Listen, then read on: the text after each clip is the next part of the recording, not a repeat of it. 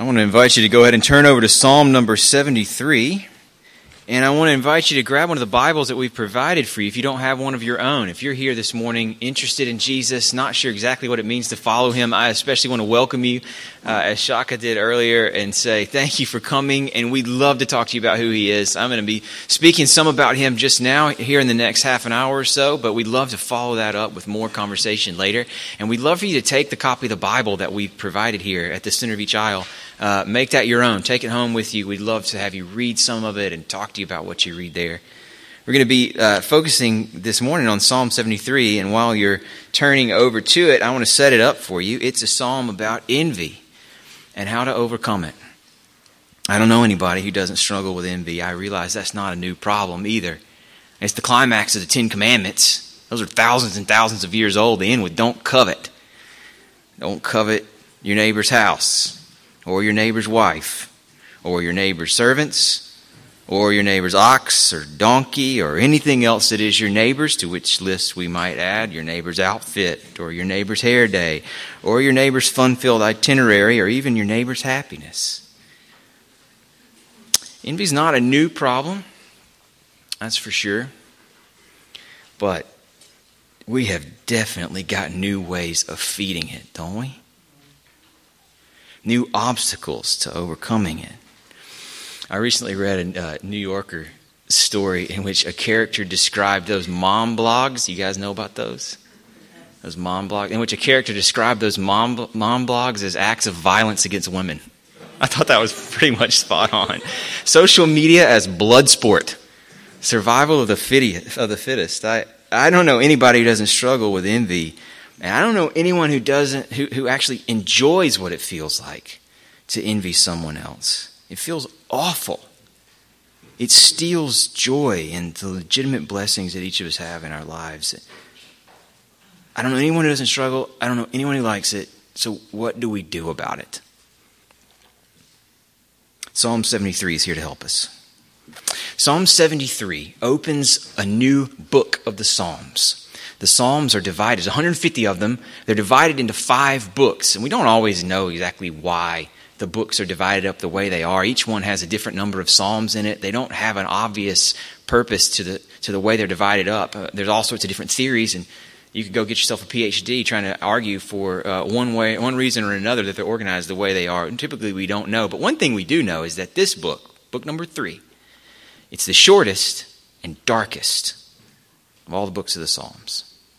There's not that many Psalms in it, but the ones that are in it focus on some very troubling themes. It fits really well in a period of Israel's history when they were under the thumb of one dictatorship after another. When they looked around themselves and what they saw was wickedness prospering. What they saw was themselves helplessly subject to people who had no place for God in their lives. So they looked around, they saw where they were, and they wondered, what does this mean for all the things God has told us are true? For all the things He's told us about Himself and His commitment to us. This book is full of what we've been calling Psalms of Lament, complaints. Why are things the way that they are? And Psalm 73 is the first in this book of Psalms, and it sets the tone for what's to come.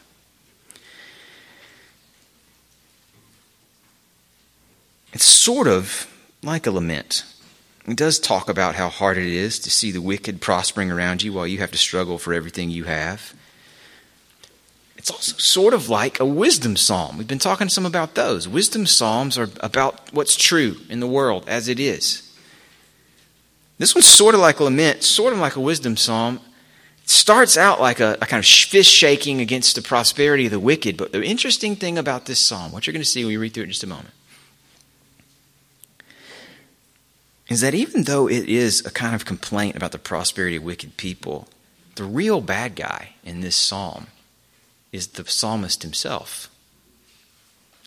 This isn't mainly a psalm that's upset or angry about the prosperity of wicked people around him. It is mainly a psalm about his own inner bitterness, the rot in his soul that took root and spread when he forgot what was true about God and took his cues from what he could see. his own envy, his overvaluation of the material things that were going on around him. That's what he laments in this psalm. And I think it's put here at the top of book three because Israel needed to know when they went into the dark places they go in the rest of this book of Psalms, they needed to know at the top how to think about what they were experiencing, how to properly evaluate the, the, the different goods that God had put in their life compared to the goods that He had put into the lives of the wicked. I'm going to say a lot more about this uh, in a moment, but I want to, before we go any further, I want to read the entire psalm so you can get a sense of the whole. Then we're going to break it down together and try to see what God will say to us through it this morning. I want to invite you to stand in honor of God's word now, if you would. While I read from Psalm 73, I'm going to read the entire psalm. A psalm of Asaph. Truly, God is good to Israel, to those who are pure in heart. As for me, my feet had almost stumbled, my steps had nearly slipped. For I was envious of the arrogant when I saw the prosperity of the wicked. Here's what he saw For they have no pangs until death. Their bodies are fat and sleek. They are not in trouble as others are. They are not stricken like the rest of mankind. Therefore, pride is their necklace. Violence covers them as a garment. Their eyes swell out through fatness. Their hearts overflow with follies. They scoff and speak with malice. Loftily they threaten oppression. They set their mouths against the heavens, and their tongue struts through the earth. Therefore his people turn back to them and find no fault in them. And they say, how can God know? Is there knowledge in the Most High? Behold, these are the wicked, always at ease. They increase in riches. All in vain have I kept my heart clean and washed my hands in innocence. For all the day long I have been stricken and rebuked every morning. If I had said, I will speak thus, I would have betrayed the generation of your children. But when I thought how to understand this, it seemed to me a wearisome task until until I went into the sanctuary of God and then I discerned their end. Truly, you set them in slippery places. You make them fall to ruin how they are destroyed in a moment, swept away utterly by terrors, like a dream when one awakes, O Lord. When you rouse yourself, you despise them as phantoms. When my soul was embittered, when I was pricked in heart, I was brutish and ignorant. I was, I was like a beast towards you. Nevertheless, I am continually with you. You hold my right hand. You guide me with your counsel, and afterward you'll receive me to glory. So, whom have I in heaven but you? And there is nothing on earth that I desire besides you. My flesh and my heart may fail. But God is the strength of my heart and my portion forever. For behold, those who are far from you shall perish. You put an end to everyone who's unfaithful to you. But for me, it is good to be near God. I have made the Lord God my refuge, that I may tell of all your works. This is the word of the Lord. You can be seated. It's a psalm about envy and how to overcome it. I want us to unpack it together. First, by seeing the problem of envy, then the source of envy, then the solution for envy. And those three categories are broken down for you on the worship guide you got when you came in here. If you want to track with me and take some notes along the way, I want to just start by making sure you could see what, what hopefully came through pretty clear as we were reading through it that envy is the problem here. This is not a psalm that's mainly about the problem of the prosperity of the wicked. It's not mainly about a man who doesn't understand why things are the way they are, crying out for more justice. There are psalms like that. This isn't one of them. This one's mainly about his own envy of what the wicked had. Because seeing that envy's the main problem sets us up to see the conclusion that he comes to at the end and how revolutionary and powerful it is for us. Did you notice he started out the psalm with this opening statement on God's goodness to the pure in heart? That's verse 1. And he's going to end in exactly the same place the goodness of being near to God. But in the, in the middle, in between, the psalmist gives us a remarkably honest confession of what it took for him to get there. He was not always so sure that God was good. There was a time when his feet almost slipped. And the reason his feet almost slipped was his envy over the prosperity of the wicked. At the very beginning of our uh, series together, Matt Givens preached on Psalm number one, which sets the table for all the rest of the Psalms. I see Psalm 73 as a kind of response to Psalm number one. So Psalm number one says there's two ways you can live. You can be righteous or you can be wicked. If you're going to be righteous, then you know the righteous person is like a tree planted by streams of water. It yields its fruit in its season. Its leaf doesn't wither. Whatever the righteous person does, he prospers. That's what Psalm 1 promises. But it says the wicked are not so. The wicked are like chaff that the wind just blows away. The wicked will not stand in the judgment, Psalm 1 said nor sinners in the gathering or the assembly of the righteous. There's two ways you can go. The way of the righteous prospers, the way of the wicked doesn't. That's what Psalm 1 says. And you could almost imagine the guy who wrote Psalm 73 growing up here in that psalm, memorizing it in Sunday school, whatever you want to imagine. This psalm was in his mind. He had been taught that this was true.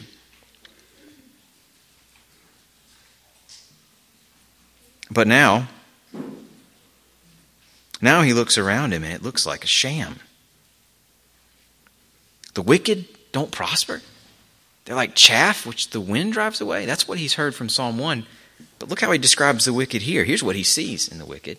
Verse 4 Their lives are easy and pain free. Their bodies are fat and sleek. They're healthy and strong. They aren't in trouble as other people are. They don't face hardship.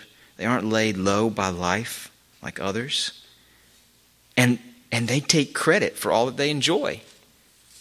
They assume they have what they have because they deserve and have earned what they have. They think that they are a cut above everybody else.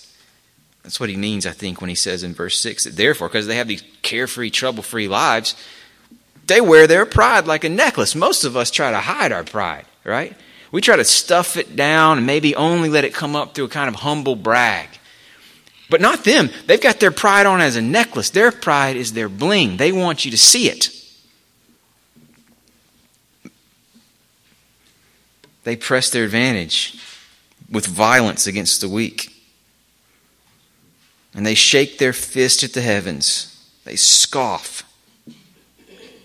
Their tongue struts through the earth, verse 9.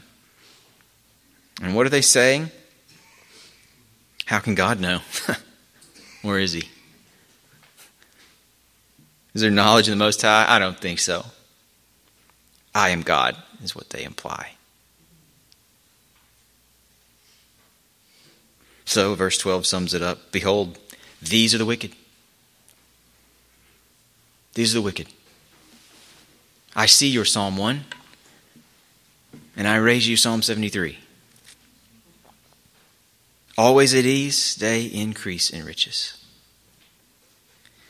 And so verses 13 and 14 give us his honest confession.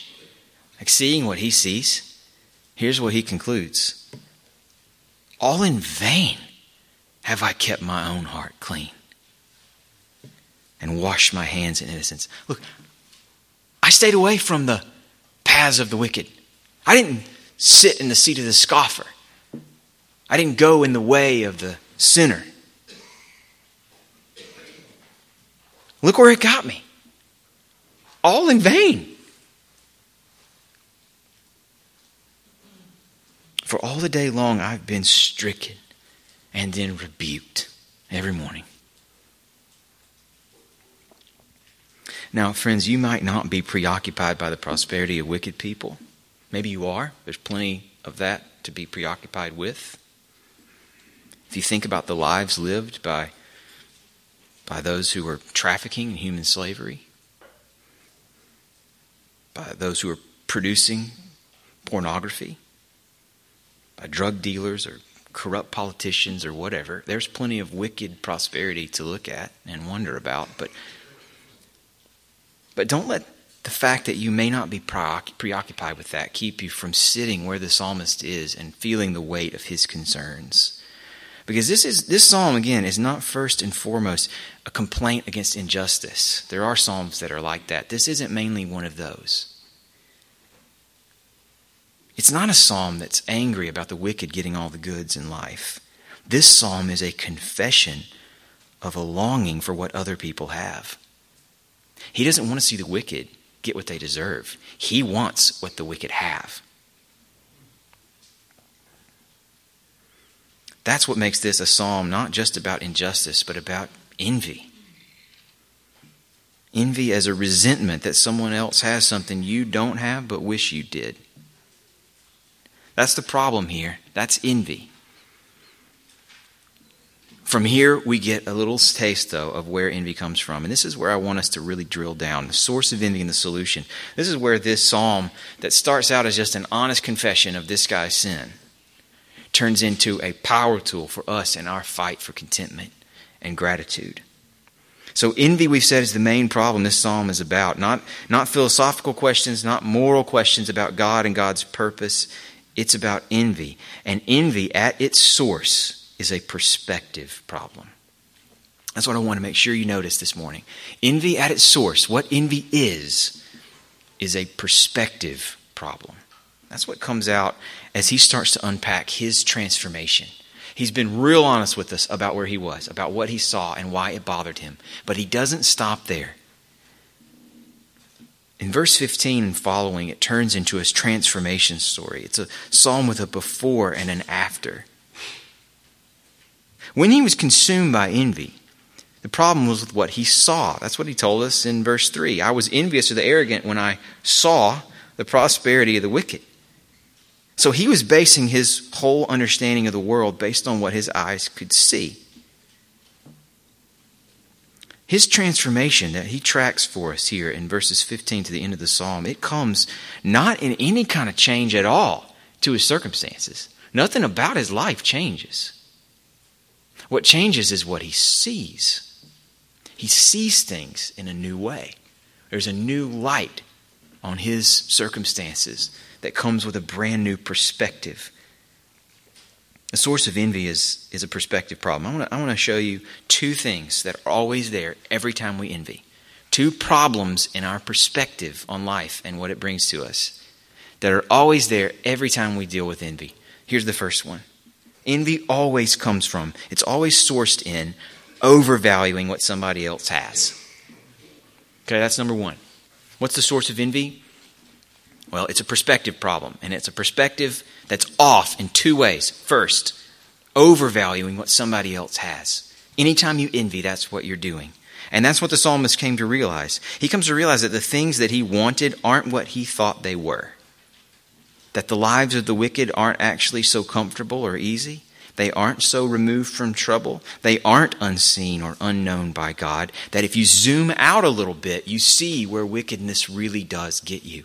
Verse 18 Truly, you set them in slippery places. You make them fall to ruin. How they are destroyed in a moment and swept away utterly by terrors. All the things they enjoyed, the things he envied, wanted for himself, are just a mirage.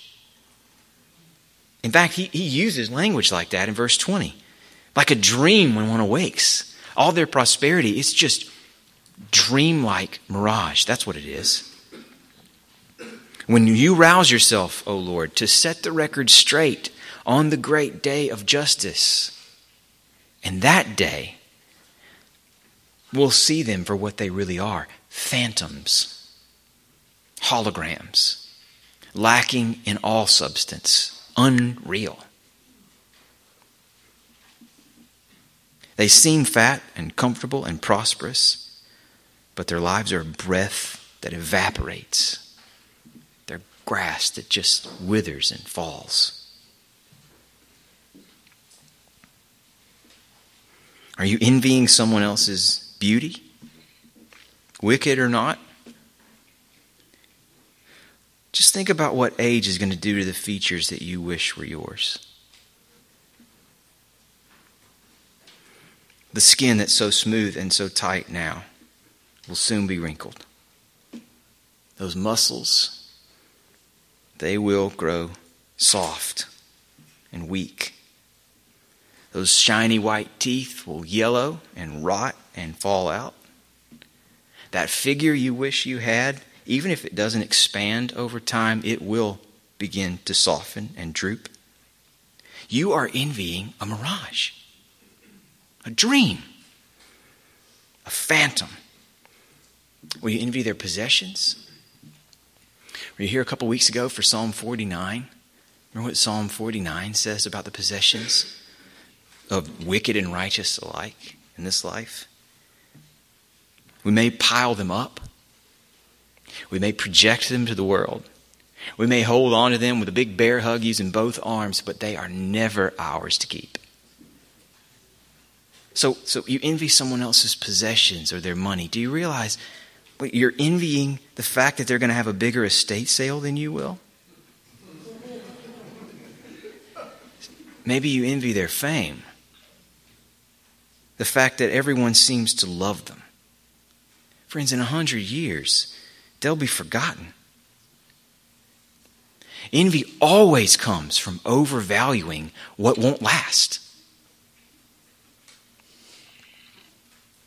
If you're here this morning and you're not a Christian, I want to invite you to think about the message of this psalm and to genuinely consider it. Nothing that you have now is yours to keep. Nothing. Nothing that you may accomplish or acquire in the rest of the years you have under the sun will be yours to keep either.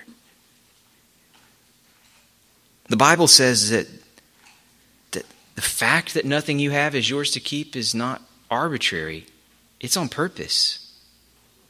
It's a judgment from God against you and against me for our treating ourselves, behaving as if what we have was ours in the first place. As if we don't have everything we have as a gift, undeserved and free from His hand.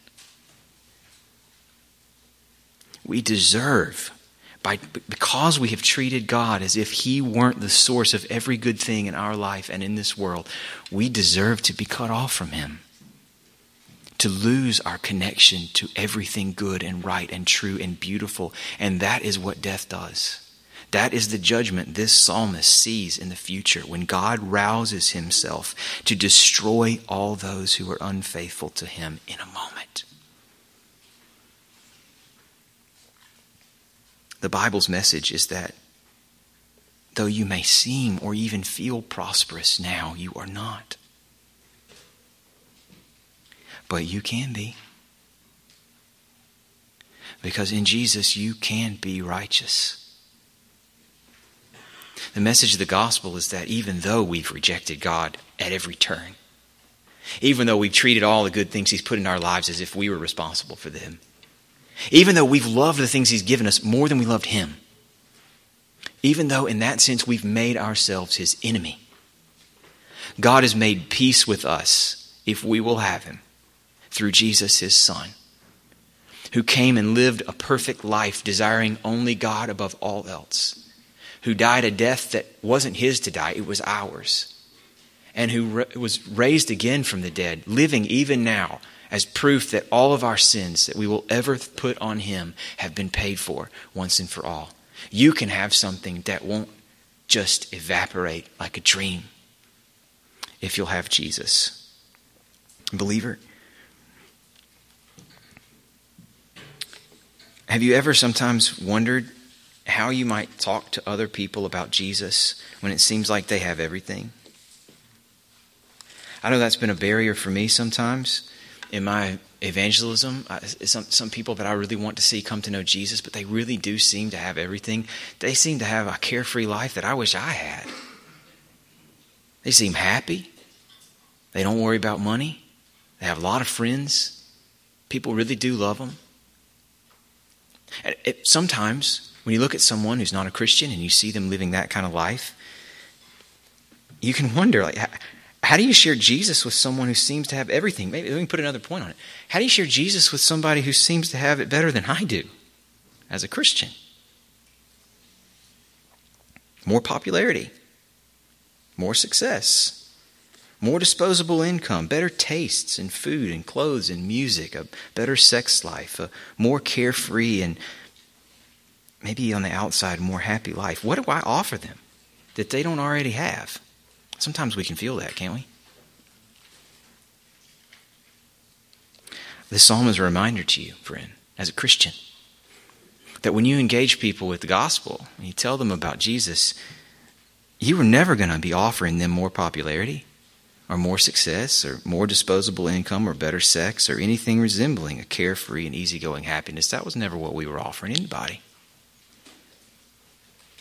What we have to offer is God Himself near to you, for you, upholding you, and ultimately providing you a life that won't end, a dream that you won't wake up from in terror. It sets up the second thing that we need to know about envy. So it comes from overvaluing what someone else has, always. Anytime you envy anybody, anywhere, you're envying something that isn't as valuable as you think it is. Here's the other source of envy, though, another part of the perspective problem. Envy always comes from undervaluing what it is to have God's presence in your life. Envy comes from two sources. Perspective problem here. A skewed perspective on the value of what other people have always comes from overvaluing it. And it comes from a skewed perspective on the value of what it means to have God and His presence in your life as your possession. As the psalmist's perspective starts to shift, he realizes that he's forgotten something even more important than the fact that the wicked will one day have their hubris exposed for what it is. That's important, but that's not the end, and it's not as important as what he realizes next. He realizes that he's forgotten what a precious treasure it is to have God's presence in your life. When my soul was embittered, he writes, Verse 21. When I was pricked in heart, embittered, that's a good way to describe what envy feels like, isn't it? This churn, this rot, this ugh, this icky ugliness that we hate but can't shake. When my soul was there, he says, I was brutish and ignorant. I was like a beast towards you, he says. Not thinking, only wanting, only reacting, only demanding, driven by physical desire with no spiritual understanding. I think that's what he means by this beast reference. When I was embittered, I was like a beast towards you. And then verse 23 gives us our transformation. Nevertheless, even though I was like a beast towards you, ungrateful, forgetful, despite how I treated you, I am continually with you, and you hold my right hand. You guide me with your counsel, whatever else may be true of my life now. And after this life, when this breath of a life is over, after this, you will receive me to glory. Those who are far from you shall perish, verse 27 reminds us. But for me, it's good to be near God. Nearness to God, in other words, Nearness to God is the difference between life and death. Nearness to God is the source of everything that is good. It's the source of all true and lasting life. Do you see what he remembered? That God was for him even when he was forgetful. And what it reminded him of is that he has nothing he has nothing in heaven or on earth worthy of his desire besides God. My flesh and my heart may fail, verse 26 says, but God is the strength of my heart and my portion forever. He's got a new perspective, doesn't he? He's done overvaluing what other people have. He can take it, he can leave it. He's done undervaluing what it is to have God in your life. He can't do without this, though he take hold of everything else. Whom have I in heaven but thee? No one. What do I desire on earth besides thee? No one and nothing. So, so, so far, what I hope you're taking from this is that self awareness is the key. When you experience envy, all of us are going to, right? It's going to happen to you today, tomorrow, the next day. It's going to always happen to you throughout your life. You're going to experience envy. What you should take from this psalm, the kind of self awareness that you bring from this psalm into your experience of envy, is a memory of where envy always comes from.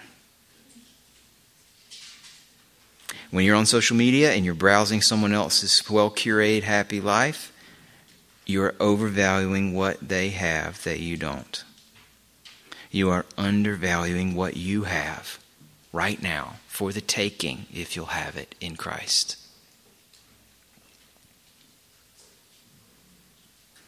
This insight for us in, in where envy comes from leads us directly to the solution that this psalm puts in front of us. The problem, we said, is perspective. The solution is also in perspective. Envy always comes from a skewed perspective on the value of what other people have and a skewed perspective on the value of what it is to have God in your life.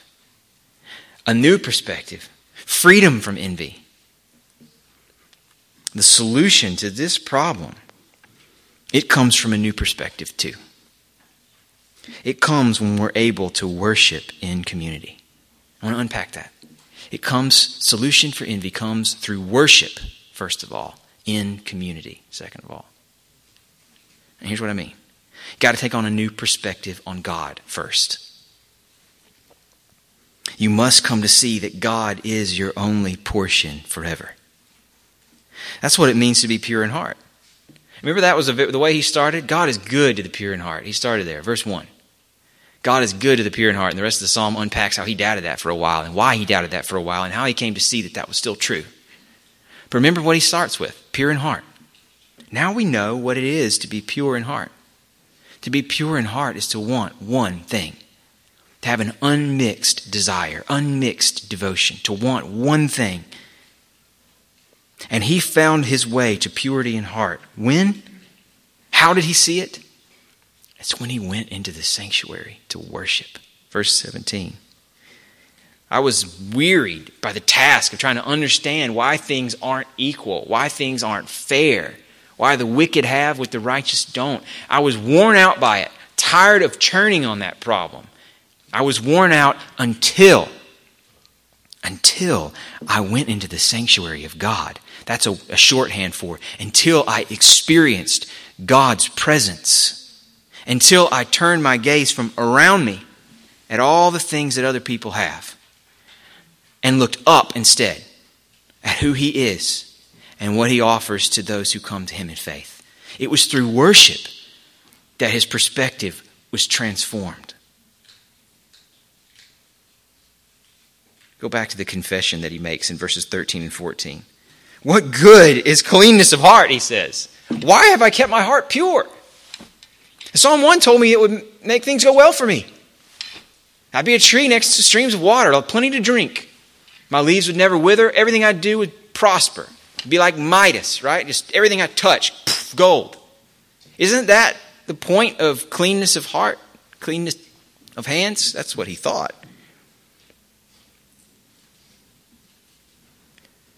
What good was cleanness of heart, purity of heart, if it didn't get him a beautiful body? Or carefree life, the envy of all those who were looking at him. Now, what he sees, though, when he comes into the sanctuary, when he starts to worship the God who made him, when he starts to see himself through God's eyes, Now he sees that all this stuff he was envying was never the point of purity of heart. This is never what God promised him. If he wanted those things, he didn't have to have a clean or a pure heart to begin with. Or he, rather, he did not have a clean or a pure heart to begin with. If what he wanted was what he hoped to get from God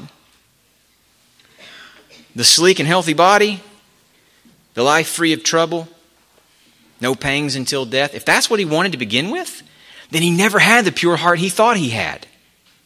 Because a pure heart is a heart that wants God above all else.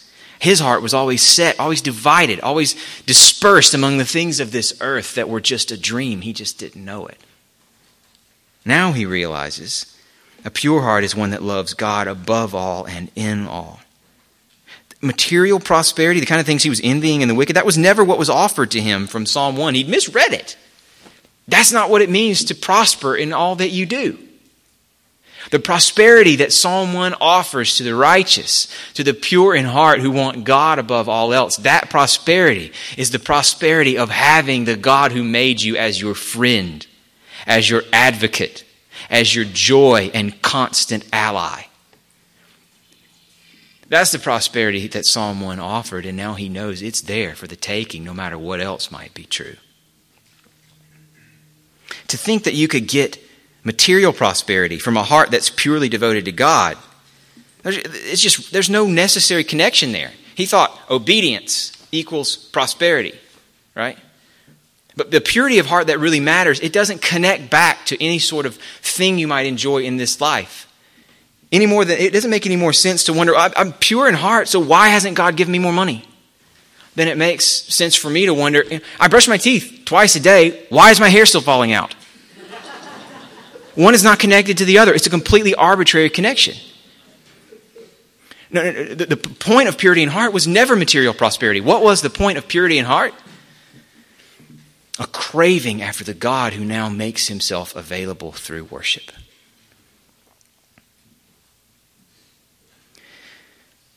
When all his envy melts away,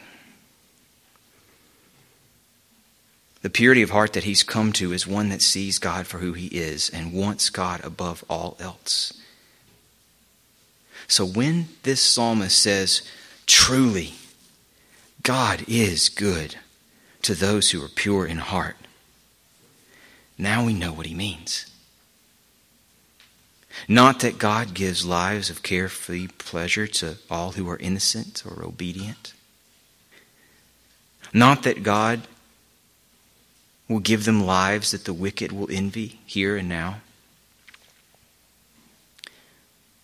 No, he means God is good to the pure in heart because God gives to the pure in heart exactly what they want.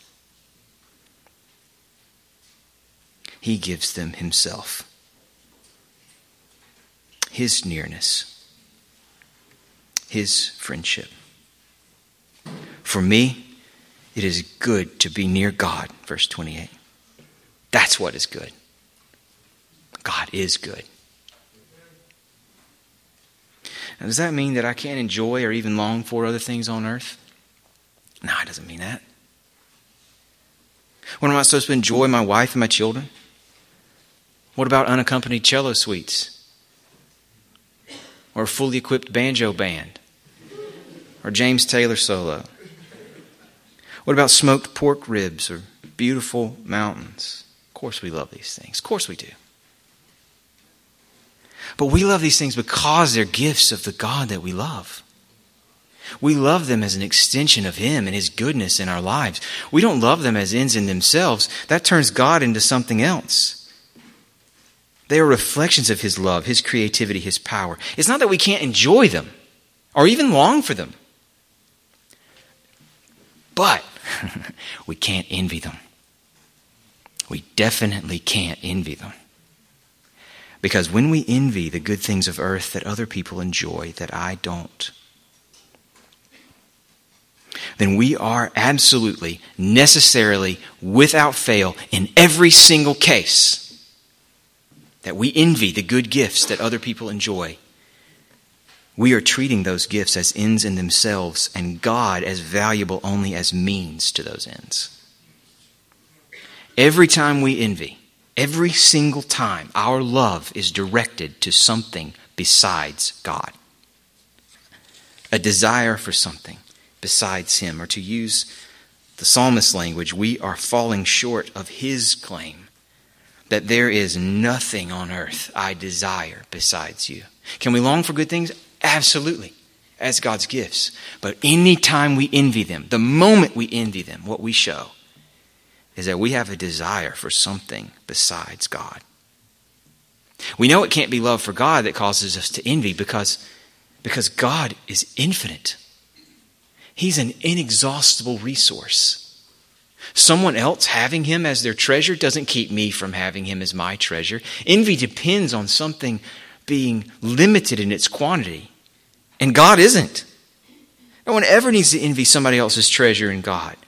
When God is your portion, no one else will ever be a threat to you. In fact, far from a threat to you, other people can be your allies in sharing the treasure that they already have.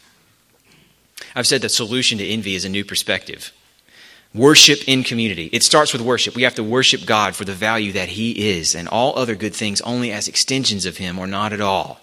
That's the first part of this new perspective, this solution to envy. The second part, though, is community. So, what envy does typically is eat away at community. It's like a rot in the center of it. It keeps us from being vulnerable with each other.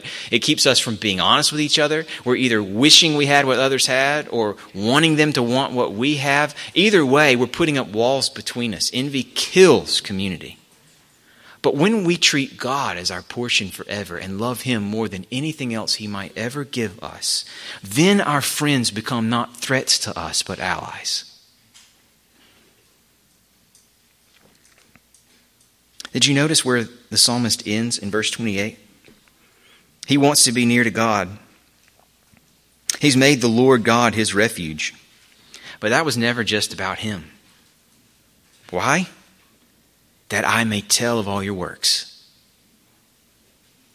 He's drawn near to God so that he can bring others near to God with him. He's not just looking up, he's looking up first, but then, after looking up, based on what he's seen, he looks out and he says, Come join me. The feast is good, it's rich, it's never ending, it's all yours if you'll come and take it. He lives to tell of God's works because in community, our worship only deepens. It helps me to see you worshiping. It helps me know that there's something there for the taking if I'll follow you there.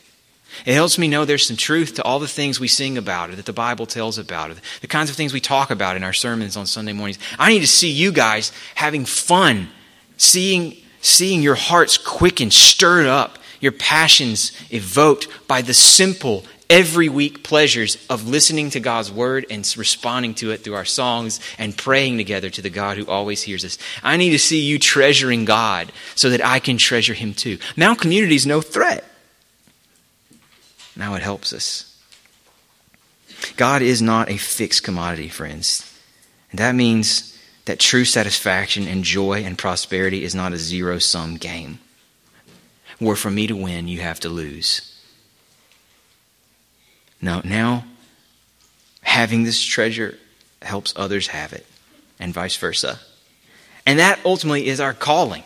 When we worship together each week and in our relationships with each other throughout the week, our calling in this relationship, these are deployments in each other's lives to help one another worship God, to help one another properly evaluate God, and to see the other things in life for what they are dreams or a mirage if you try to rest on them, but wonderful, delicious appetizers if they just whet your appetite for Him and the feast that He has prepared.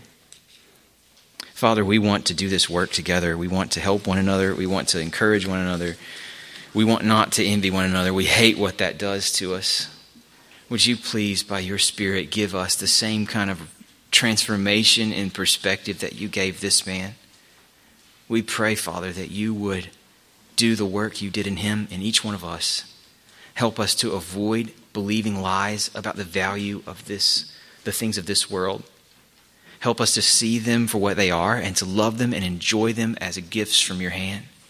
And please help us never to settle for a view of you that is less than what you are. We know that when you appear, we will be like you. We will see you as you are. We know that that day has not come, and so we are undervaluing you no matter what. But we don't want to settle for that. We want a hope that purifies us even as you are pure. We want a hope for more, for a deeper and more satisfying experience of your presence in our lives. So I pray that you would both quicken us, encourage us, deepen our hopes, and then satisfy them. In Jesus' name, amen.